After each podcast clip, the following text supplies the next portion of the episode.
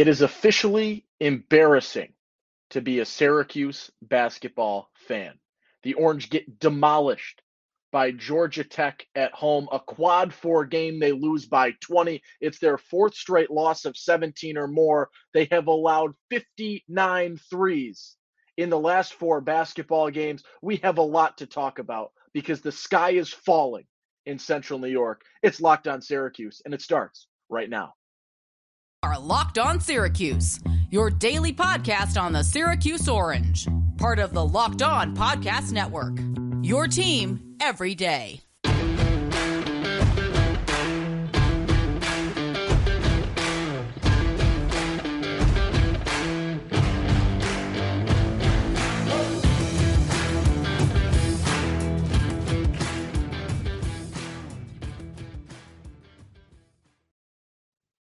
Hello, welcome into Locked On Syracuse. Thank you for making Locked On Syracuse your first listen today and every day. We're free and available wherever you get your podcasts, and we have so much to talk about today because we have now witnessed the worst four-game stretch in Jim Boeheim's tenure at the helm of Syracuse basketball, and today's episode is brought to you by FanDuel Sportsbook. It's the official sportsbook of Locked On. Make every moment more. Visit FanDuel.com slash Locked On today to get started. We have witnessed the bottom of the barrel. Things cannot get worse. We are in the catastrophe. We are in doomsday, whatever you want to say.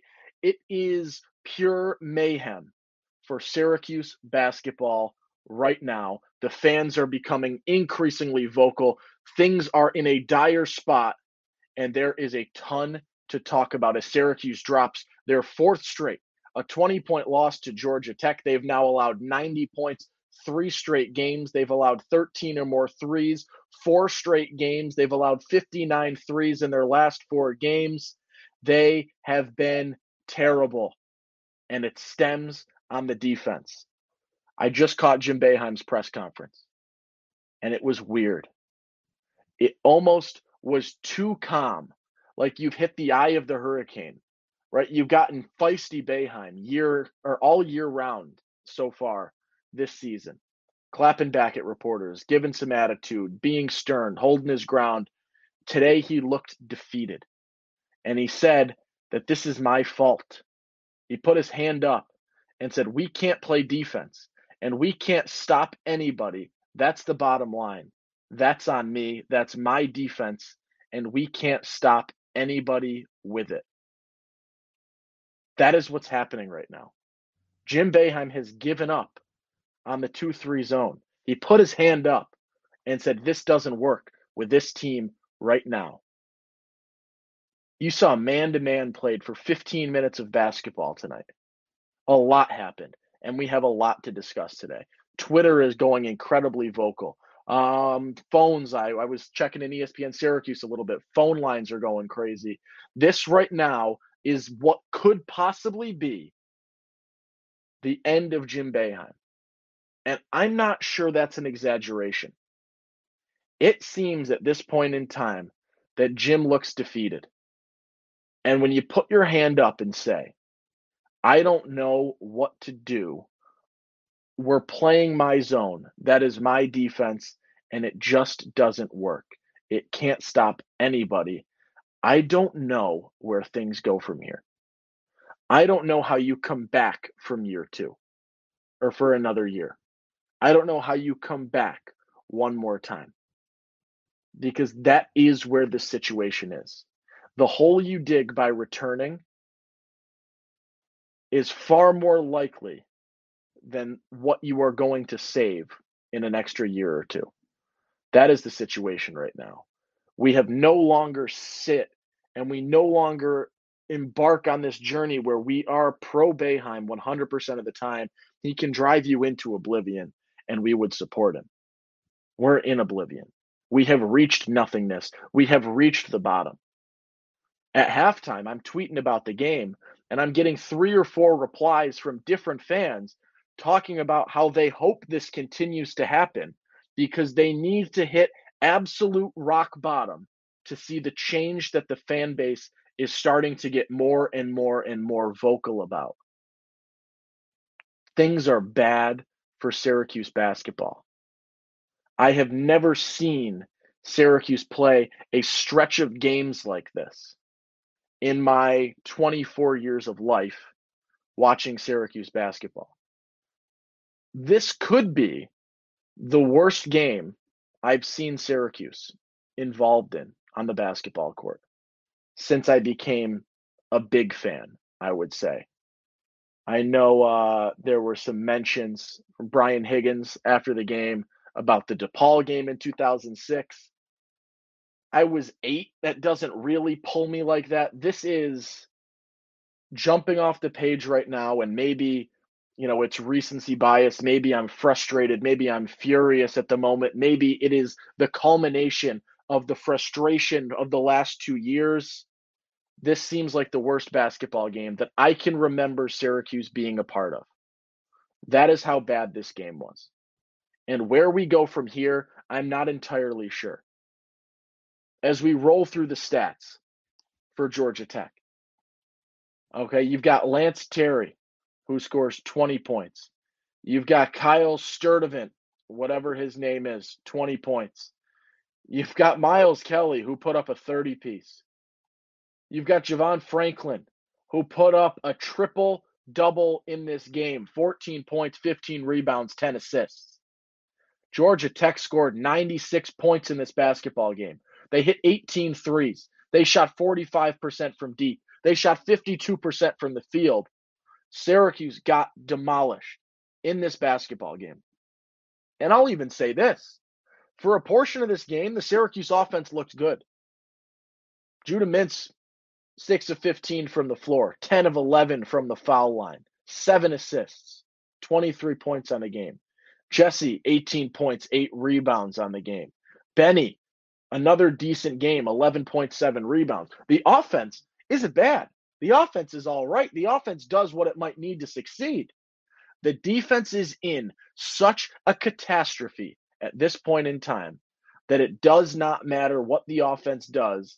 Syracuse will not win a basketball game until the defense shows something different. That was my key going into this game, was that the offense needs to play the same game that it played its last time out on the floor. And I was wrong, because the offense played a decent game. They were abysmal from three, but this team shot forty-eight percent from the field today, scored seventy-six points.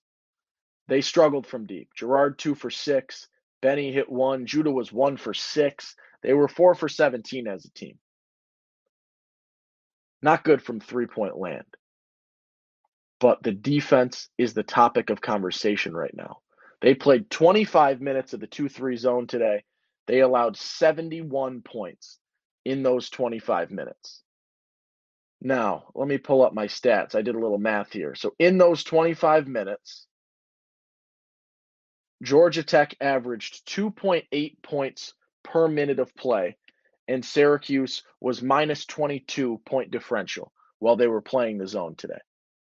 In the fifteen minutes they played man, Syracuse was plus two points differential, and Georgia Tech averaged one point six seven points per minute. That's one point two points less per minute uh, in the two or in the man-to-man than they were in the zone. Now, I understand that is not purely indicative of what is happening right now. I get those minutes were different, but it did seem like the Syracuse man-to-man defense, which feels weird to utter and is a weird sentence to say, did a little bit in controlling the pace, in slowing things down enough to be more competitive in this game. That was the nature of the game, a twenty-point lead. You want to slow things down. You play fast if you're Georgia Tech, give Syracuse a better chance to get back into it. I understand that. But the fact that Syracuse switched to man, saw a little bit of life, which was then, you know, quickly brought back out. Uh, it is interesting because Jim was incredibly staunch after the Pitt game and made comments about how, you know, Tony Bennett and Virginia lose by fifteen and nobody asks him to switch defenses because that's the defense they play. Same thing here. And it got to a point tonight where Syracuse switched defenses because that is the point that they are at in this season, in this stretch of games where you are searching for anything humanly possible to put you in a position to win games. We got a lot more to talk about. We got Twitter thoughts that you guys are going bonkers on right now for. You've got more Jim Boeheim comments that we need to take a look at. This is an action-packed episode uh, because we have so much to talk about, and it feels like we are on the brink of major change in Central New York. Do with that comment what you wish, but it does feel like that is the situation currently happening in the three one five. All right, let's take a quick break. Let's hear from our friends at FanDuel. It's the midway point of the N B A season, and now's the perfect time to download FanDuel. It's America's number one sportsbook because new customers get a no-sweat first bet up to one thousand dollars. That's bonus bets back if your first bet doesn't win. Just download the FanDuel Sportsbook app. It's safe, it's secure, it's super easy to use. Then you can bet on everything from the money line to point scores to threes drained. They've got fun props on here. They got a lot of important action. Uh, I'm looking right now. Should we stick with New York and play the New York Knicks tomorrow night? Let's do that. Minus seven, Knicks versus Nets. The Nets have, you know, they don't really have who you thought they had anymore. That team is diminished. Uh, so let's roll with the Knicks for a game. Minus seven uh, in the Garden tomorrow night. Plus, FanDuel even lets you combine your bets for a chance at a bigger payout with the same game parlay. So don't miss the chance to get your no-sweat first bet up to one thousand dollars in bonus bets when you go FanDuel.com slash locked. That's FanDuel.com slash locked to learn more. Make every moment more with FanDuel, an official sports betting partner of the N B A. Syracuse, embarrassed, demolished, deteriorated, torn to shreds. Did I say embarrassed? In the Dome by Georgia Tech, a quad form matchup. We got a lot to talk about. Owen Valentine breaking it down with you. Oh boy, I, I don't even know what direction I want to take this because of the emotion right now uh, and, and the raw sort of reaction to this game that we're going through at this point in time. I couldn't tweet most of this game, if I'm being honest. Uh, it was just frustrating. I felt like I didn't have stuff to provide because it is the same thing that we have witnessed. It's four straight games. Four straight games, Clemson, Duke, Pitt, and now Georgia Tech, where you have shown that there is nothing there on defense. Nothing that the two three zone can do to put you in a situation to win a basketball game. The offense is there. The defense is not. And you are looking right now and searching and trying to figure out where to go from here. And the options right now are you, you play two more games, right? You're playing two more games right now. You close the season out with Wake Forest at home in front of what could be a huge crowd as they honor the two thousand three team. You're going to play, in theory, one A C C tournament game. And then you enter the gauntlet of what this offseason could bring. This offseason could bring new head coaches. It could bring new assistant coaches. It could bring a lot of transfers. You could lose a lot of transfers. You could lose a guy to the N B A. You can lose guys to graduation. You are about to enter what could possibly be the craziest offseason that Syracuse basketball has seen in however long you want to insert. And the way the transfer portal runs and the way N I L is involved right now, it could very well be the craziest offseason in the history of Syracuse basketball in terms of change, in terms of uh, turnaround, in terms of turnover is the word I was looking for. This could very much be an entirely different, not only roster, but an entirely different program in six months or in eight months or nine months when the twenty-three twenty-four season gets going. That is the situation that Syracuse basketball is in right now. I do not envy John Wildhack right now and the decisions that need to be made moving forward. Because right now you look at a situation and you see Jim Boeheim. And I will say this because I think it's a worthwhile point. Jim, with the name, still does more for recruiting for Syracuse basketball than a coach of lower historic success in terms of having enough value there to bring players in. Does Jerry McNamara have that same value? Does Red Autry have that same value? Does an internal hire bring you any increased value in terms of recruiting, in terms of bringing players in, in terms of winning basketball games? Right now, and I mean no disrespect to the assistant coaches on that bench right now, right now the answer is not sitting on the bench.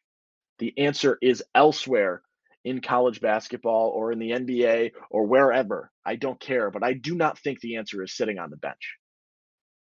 And this game is starting to bring into reality the differences that we are going to start seeing. And I think you're going to start seeing them as soon as Saturday, when Syracuse's regular season comes to a close. That is what happens here. That is where things are. I, I don't even, like, I'm not even angry right now. And I, I think I'm almost similar to the way Boeheim was almost too calm after this basketball game. Answered questions, pretty composed, saying this, saying that, taking the blame, taking credit. He doesn't know what to do. And not knowing what to do is not a good sign. And not knowing what to do typically is not indicative of a coach that is going to come back and have more success. I am a massive Jim Boeheim fan. Historically, growing up in Syracuse, growing up following Syracuse basketball, as thousands and thousands and thousands of other people have done. It is saddening. It is frustrating. It is unfortunate. It's disheartening to be in a position right now where he is so, I don't want to say disliked, but it is so frustrating that this is the conversation that continues to happen week after week, game after game, and episode after episode with regards to this podcast. But that is where we currently stand, okay? To quote Batman, you either die a hero or live long enough to see yourself become the villain. Jim Boeheim is a hero in that he built Syracuse basketball to national prominence and to a national title and to number one seeds and to Final Fours and to a Big East tournaments. I almost botched there and said an A C C tournament. To Big East tournament titles, to Big East conference titles. He's now turning into the villain, where you are on a nosedive, a nosedive right now. There's not a pilot in the cockpit right now. The steering wheel's jammed. There is no adjustment that could be made right now to right the ship at this point in time. Oh, let's go to Twitter. Maybe you guys can give some ideas. I'm I'm frustrated right now. I'm disappointed. I don't know where my my thoughts are right now. Um, it, it's it's big. I'm a little perplexed. Uh, let's take a look at Twitter. Um, Eichenberg starts off. Sorry, G Mac, we got to pay up for someone new. Yeah, I, I think that might be the answer right now. External. The easy word to throw out there is Pitino. Do your thing. I don't know. Whatever it might be. Uh, I don't know who it is, but it's it's got to be external at this point. Uh, Jeffrey Nelson, not too many actually since I've been saying stuff all night. Very disappointing. Cuse looked overmatched against a low-level A C C team, and that includes being out-coached. I don't remember the last time I've said that. The only positive was coach or Cuse didn't look half bad in man. It's a weird comment when you hear Syracuse getting outcoached by a twelve and seventeen Josh Pastner-led Georgia Tech team. I don't even know if it's outcoached at this point. It's just out-teamed and outplayed because the defense isn't there. And they're doing a little bit of ball hawking and ball watching where they're not hunting the ball down. And that is where you're, you're starting to see some difficulties. Gene Panacci just says no words. Easy enough. Mad Pad Keepin, Nick, another career night for like three guys in a historic record-breaking evening for an entire university's history. How many of those have we watched this season, this decade? Feels like every game these days. Yes, if you want a career high, if you want to break a record, you play Syracuse basketball right now. eighteen threes allowed by Georgia Tech. Georgia Tech hit eighteen threes against you. And yes, they were able to chuck a few that maybe wouldn't fall on a traditional night. But they were getting open looks and second chance looks. And then they were taking another shot and another shot and another shot and another shot. It was like, I've used this reference before, there is a Family Guy episode where they're playing N B A whatever, and there's the hack, right? Corner three, corner three, corner three. That was Georgia Tech tonight, not only from the corner, but just Georgia Tech three, Georgia Tech three, Georgia Tech three. That was the basketball game. It was frustrating. It's tough to watch because it has been two weeks of that. fifty-nine made threes by Syracuse's opponents in the last four games. fifty-nine. fifty-nine threes in four games. That's almost fifteen threes per game. That is what we're witnessing right now. Q's hole. Not sure if the switch to man-to-man helped this team. Seemed the issue is the defense, but rather the way the defense is played, or seems the issue isn't the defense, but rather the way the defense is played. I'd be interested to see the stats comparison between both. Yeah, we talked about it. About one point two fewer points per minute when they played in man, but not the true indicative, you know, that's not a big enough sample size. It was a very different situation. Uh, so I'm not sure how much it shows uh, at this point. We got free beers taste better. Drink a bunch of beers after this game. Maybe a shot. Maybe three shots. Maybe you get drunk after this game. That is what we just watched. Maybe after this stretch, after this two-year span of Syracuse basketball. It says pain, pain, so much pain. It hurts. Please stop hurting me. Please stop. It hurts me. Wow. Free beers taste better. That is the quote of the day at this point in time. Lorraine uh, says, this is so sad. Um, the Prince of Fall says, I'm tired of J B defending the two three. He didn't defend it tonight. He switched to man. And then in the postgame, he put his hand up and said, my defense isn't doing enough to stop teams right now. Mackey, one eighteen. It is over. Okay? It's over. It's not good, but it's over. Tony Blah Blah says, I genuinely don't care if this team comes back. I hope they do. I like a lot of these players. I like Justin Taylor and the potential that's there. Our buddy Shields on Hoops talked about it. I think Quiddier Copeland's got a really, really high ceiling and where he can go. Uh, I do, despite the struggles, I like Benny Williams. He's a good kid. He wants to do it in orange. Uh, I, I've talked to him since the, before he committed to Cuse or right after he committed. Uh, it's it, he's a guy that I, I think understands things, and it is frustrating to see him struggle. So I, I like him. I like these players. Judah is a generational talent out there uh, in terms of Syracuse point guards, in terms of what he is doing as a true freshman, top ten in the A C C in scoring. Could damn well be the A C C freshman of the year. Him and Filipowski in that conversation right now. There are a lot of guys that I would love to see come back in terms of the players. I'd love to see the steps that they take and the growth that they can make. I don't know if we will. Malik Brown, same boat. That's there. And I, I want to see things work out, but Ugh, yeah, I don't know. Tom Loves Lamar says Rick Pitino in all caps. I don't know. Seems like the easy thing to throw out there right now. I'd be curious to see what other names could come up if, and hopefully they do, go external on this one. Who's the next coach? How many players transfer? Dave, this is about three months worth of episodes, my friends, and you're or my friend, you're asking me to answer this right now. Who's the next coach? I do not know. I have not a clue, and that is a long, long conversation and multiple conversations that will happen. How many players transfer? I would assume two or three, um, but who knows?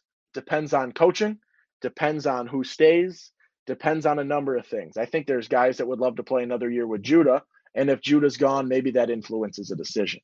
Uh, up top, Cuse has a, a picture of a dumpster fire. Yeah, that's what this is right now. Uh, Ben Sidbury said this should be J B's last season.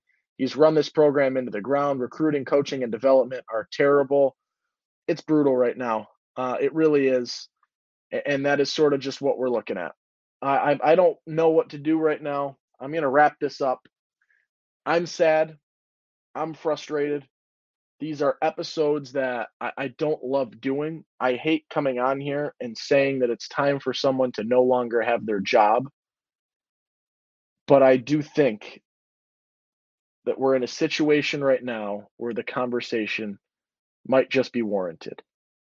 And for the first time, it seems like Jim Boeheim in that press conference was giving off this persona that maybe he is coming to terms with that too. And that's where we currently stand. There's a lot that's going to happen in the next couple weeks and the months that subs- or that uh, that follow up this season and these last two seasons and a forty-seven year career as the head man at Syracuse. There's a lot of conversations that are going to happen. It's sad. Uh, it's emotional, right? This is a guy that is the face of a city and the face of a program and the face of a university, and things just aren't what they need to be in order to succeed. I mean, no disrespect to him. I look up to what he is able to do. I think a lot of others do as well.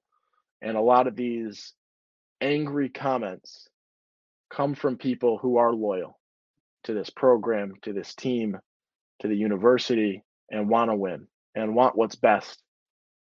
And sometimes tough decisions have to be made and tough conversations have to be had.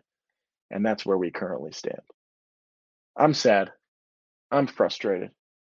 Uh, I don't really know if tomorrow I wake up, I'm recording this immediately after the game, and I feel any better or if I feel worse or what things are right now in terms of Syracuse basketball. Uh, if you're listening at this point still, rip it in the comments. Let us know, you know, is is there hope? Uh, is the night darkest just before the dawn and I'm missing something? Um, I, I hope that you guys aren't like taking pleasure in this, right? It, it's never fun to see something that was once so bright and so amazing and so joyous get to this point. But the more and more we watch and the difficulties and the comments and the change of persona, the more we start to think back on what might happen here. That's where we'll leave the episode off. A somber episode. A somber note. Maybe if you're looking for a little bit more uplifting content, you check out our brand new podcast. It's Locked On College Basketball. Isaac, Andy, experts, coaches, players throughout basketball. Locked On College Basketball. It's available on YouTube and wherever you get your podcasts. Thank you so much for listening. I'm Owen Valentine.